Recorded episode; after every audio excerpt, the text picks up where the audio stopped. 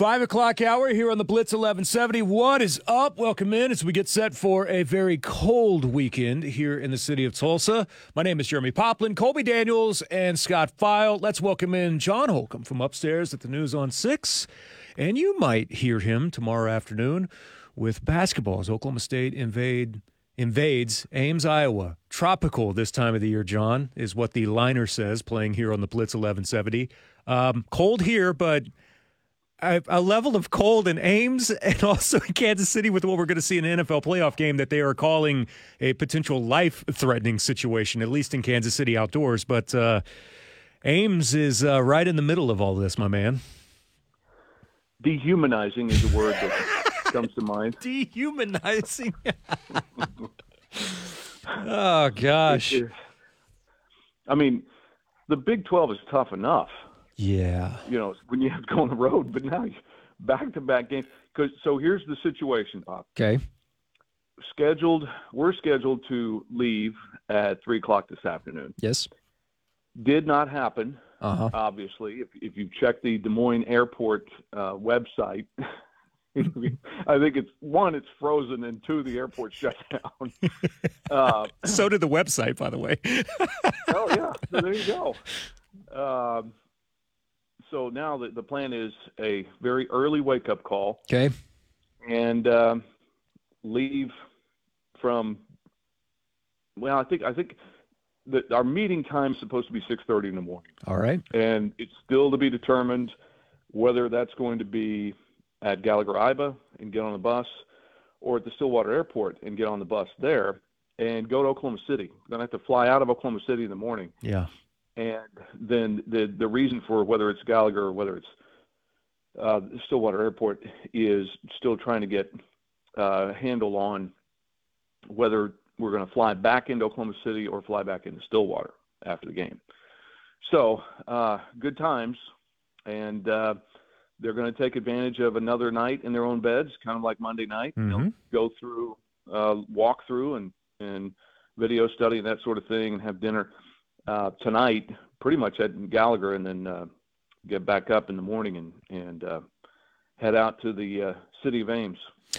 When you guys were in Lubbock, I think you saw the photos of Ames that came out already when Houston was playing there. So I can only imagine you've had like a week to sit on this and think about, okay, preparing myself to go into this. And there's nothing more frustrating, John, than it being a situation that is completely out of your control, because no one is controlling that other than good old Mother Nature up in Iowa right now. Yeah. Some people would argue that it's HARP with an extra A in there. You might want to look that up. Yeah. But yeah, there's a lot that can be frustrating anyway, but don't complicate that by getting more frustrated over something. You can't fix this. You just got to wait for the right opportunity to get there. So I guess the glass half full, which would be full of ice, by the way, would be, hey, we've had experience with this week. Let's see how we can improve the outcome based on how we approach this from a mental, emotional standpoint. So it's not like, I mean, this goes back to old school stuff. When I know that Norm Stewart in Missouri years ago, they would fly in on game days. You know, mm-hmm. I mean, it used to be more of a thing, but over the last 10, 20, maybe even 30 years, it's become more of get out there the day before, that sort of thing. And so, but now, you know, you've gone through this, you understand how it feels if you're one of OSU's players, and just, you know, prepare yourself as best you can for a team that is really good at home and coming off a big win. So I've flipped over. I mean, we were in studio when it came on last night, and then I listened to Mike Boynton on the way home on his coach's show.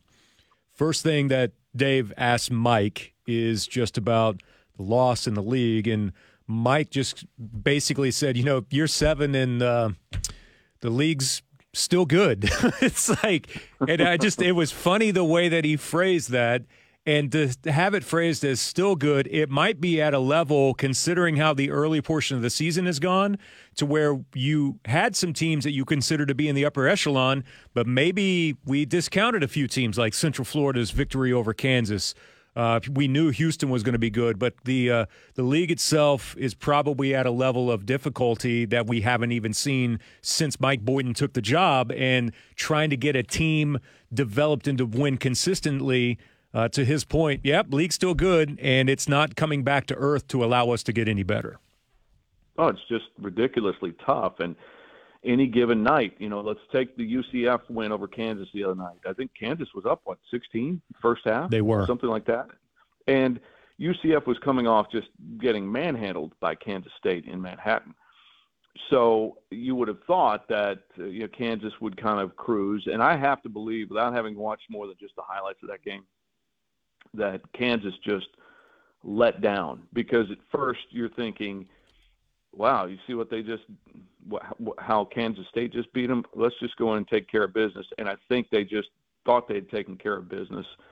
And UCF, to its credit, was able to find that inner resolve and just to know we're not going to be the doormat of the league here. And before you know it, you hit a few shots, and then you're a step faster than Kansas, and you're forcing Kansas into some mistakes and tough shot selection, and you've got a huge win, probably the biggest win in UCF basketball history. And I don't know, I could probably take probably out of there, but I don't want to shortchange Taco Fall.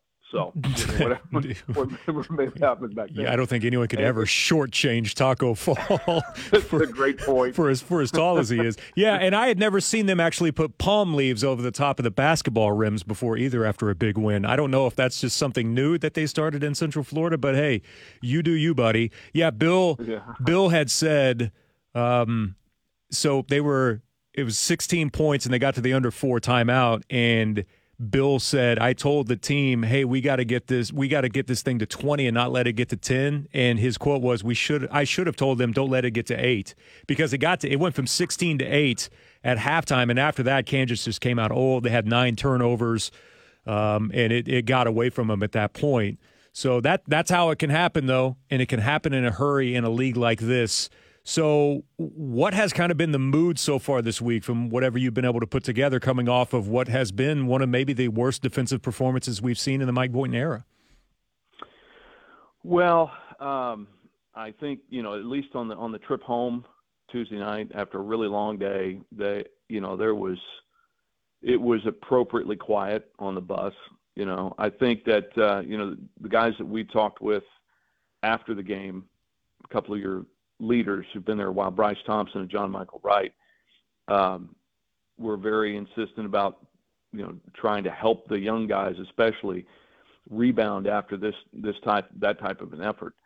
So, I think is there a back to the drawing board? Well, a little bit defensively. I mean, you've got to credit Pop Isaacs for catching fire and then able to, use screens, those big screens from Warren Washington, 7-footer, and curling off of them. And the Cowboys played it pretty well at times and then not as well at times. But after the situation where it was an and one, I think, for Darian Williams in the first half, and Isaacs hadn't even scored, and you're under 7 minutes to go and a half. And he, Williams misses the free throw that would have completed a 3-point play, but they get the rebound and kick it out to Isaacs for an open three, and it's just one of those things you could see it develop in slow motion. You went, oh, no, this is where it starts. And sure enough, it was a 5-point trip with Isaacs making the three, and so he ends up with 24 points in just a little more than 24 minutes, which, then it didn't matter if you're tight on him coming off, screens when he's getting the ball. You can play great defense, he's still going to make shots. So there's that, but I think what happened Tuesday night was a lot of this. Texas Tech did not come out with a lot of intensity, especially on the defensive end. The Cowboys did. The Cowboys hit early shots, and then once Tech adjusted, I think it was the under 12 timeout in the first half. Grant McCaslin calls a timeout, and it was like night and day on the defensive end for Tech. that instead of kind of playing off and in gaps, he had his guys getting up a little more aggressively on OSU. And it translated. They fed off of that on the offensive end. And the Cowboys didn't respond themselves. And that's not unusual for a team, especially for younger guys going through a Big 12 road game for the first time. So you come out and you play pretty well. You make shots. Then your things are going really well.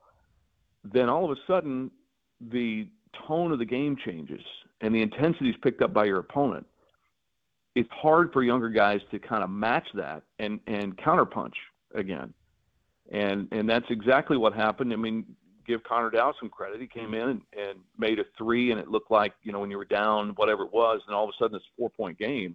And Dave said on the air at that point, he said, if you can get this, you know, between 4 and 6 at halftime, you have to feel pretty good about that. And as soon as he said it, then, you know, Tech rolls off 5 more points and you're down 9. It was just hard for them to answer the intensity once Texas Tech flipped that switch. You know, I think that the constant attention to the defensive intensity for OSU is a work in progress, but I think that's the first place that you go if you're Mike Boynton, and I know that he's done that in practice getting ready for this trip. So Boynton had a good comment as John Holcomb joins us here on the Blitz 1170, and he was talking about the urgency that you have to have for every possession when you're in a moment like that. It's not necessarily one of those things, John, that when I just think back of when I've watched them, I didn't feel like I was watching them saying, okay, you got to have a little bit more sense of urgency. It's just about in those moments, in having a unique awareness as to timing, flow of the game, and having it when you need it the most. I thought that was a pretty pointed comment there from Mike Boynton. Well, he knows his team really well. You would expect him to, but he really does. And what happens more often than not when the Cowboys don't show that urgency in possessions where a team is making a run at you, the biggest way it shows up is you're not getting inside of a defense. In other words, you're allowing their perimeter pressure to force you to just throw the ball around the perimeter, and then somebody's got to shoot it because the shot clock's winding down, and you end up shooting, for the most part, a contested three. And that's kind of how that's borne out for OSU in those stretches so far. You know, I thought the second half, after the start of the second half, where they let the deficit grow into double digits, I thought that but they were down and they needed to make a run. But at least they were showing signs of we're going to take coach's advice. We're going to drive it inside the defense and force them to have to adjust to what we're doing. And I thought for the most part, yeah, you lose by 17, and maybe it matters, maybe it doesn't matter. But for this team, especially the young guys, when you're trying to dig yourself out of a hole, it's on the road, not losing that aggressive mentality while finding that sense of urgency with every possession. That's as important a lesson, and you've got to be mature enough as a young guy to understand that this does matter. It may not matter tonight in the ultimate outcome of this game, but this matters with the way that we're playing right now. This has to continue. And, sometimes that's a hard lesson for the young guys to learn. John, knowing the importance of this game with what's coming up on Tuesday, we'll talk more about what the ultimate outcome of this is on Monday. I wanted to get your thoughts based off of what the weather is and knowing what you're going into. What's the coldest environment that you've either reported in, that you've been a part of, or been a fan of? I've got one that I remember off the top of my head, but I'm intrigued as all get out now with some of the minus 30-degree wind chills that we're going to see in Arrowhead on Saturday. Oh, man. Well, ironically, the first thing that comes to my mind is another Saturday game in Ames in basketball. Okay. It's been a few years ago, but it was the game, and Brendan Manzer was doing some radio with us at the time. And so Brendan and I get to the arena, and I don't think we traveled with a team to this one. So Dave was already in the arena. And if you're a veteran of going to Hilton Coliseum, you know which side the loading dock is on, and you know that's the easiest way to get in there. And you know that if you're, 2 hours or 2.5 hours ahead of tip, that's pretty much the only way you're getting into that building. And it was an earlier tip on Saturday than tomorrow's will be. It was like a noon tip or 1 o'clock or whatever. Well, it had been 9 below with snow all over the place when we got in the night before. Fortunately, the sun was out on that Saturday morning, and Brendan and I are walking there. And at the time, I had a bag, you know, like a suitcase on rollers or whatever, or, you know, just kind of like a briefcase on rollers, really, instead of the backpack. And so I've got to pull that with me. And in one of the smarter moves I've made in my professional career, I left my gloves back in Tulsa. Of course. So here's Brendan and me, and Brendan didn't have any gloves either. I don't know how that happened. Dave's already in the building, so we park where they had us park at this time, and we're thinking closest door, which is on the exact opposite side of the loading dock. So I am pulling that briefcase, and I'm changing hands every 3 seconds. It is that cold. Yeah. And then we get to the door, and of course it's locked. And there's no one there nearby to open it for us. And then Brendan looks at me and goes, loading dock's on the other side, right? I said, yeah, we probably ought to try it. So we do. So then we get into the game. It's still below zero when we're walking there, but at least the sun was out. Then Dave monitors on his laptop. He's curious about, you know, weather and everything. So we're in pregame at some point, and he's been giving updates on it's now, you know, 3 below here at Hilton Coliseum, blah, blah, blah. And then we finally, right before tip, he says, another temperature update. Here in Ames, it is now 0. Yahtzee. And I will never forget that call. So that had, but at least we were inside for the game. Okay? Yeah, no doubt. But it is Ames, and this is more often than not what makes them hearty Midwesterners.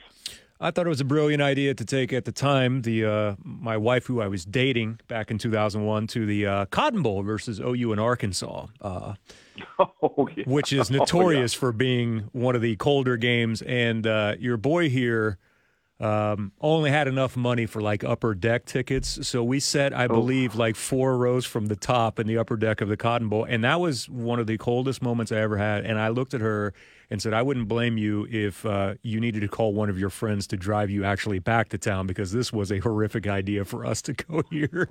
I spent, if I'm not mistaken, they were selling blankets that were made of fleece material that were the size of basically a small bath towel. I wouldn't even consider it a blanket. It mainly like a hand towel. I think I paid $50 for one of those because I was so cold. There was nothing else to do other than to just leave, and I didn't want to leave. So yeah, I spent $50 on basically a hand towel that was made of fleece material to try to cover her up with. But I will never forget that. It was a miserable, miserable existence. I've actually buried the lead on this, though, Pop, and your towel story reminds me of it. I went with a friend, and I was still in college at the time. A buddy of mine calls me up early that Saturday and says, hey, I got a couple of Bedlam tickets for us. He goes, what time? Because I was working part-time at a bank, of all places.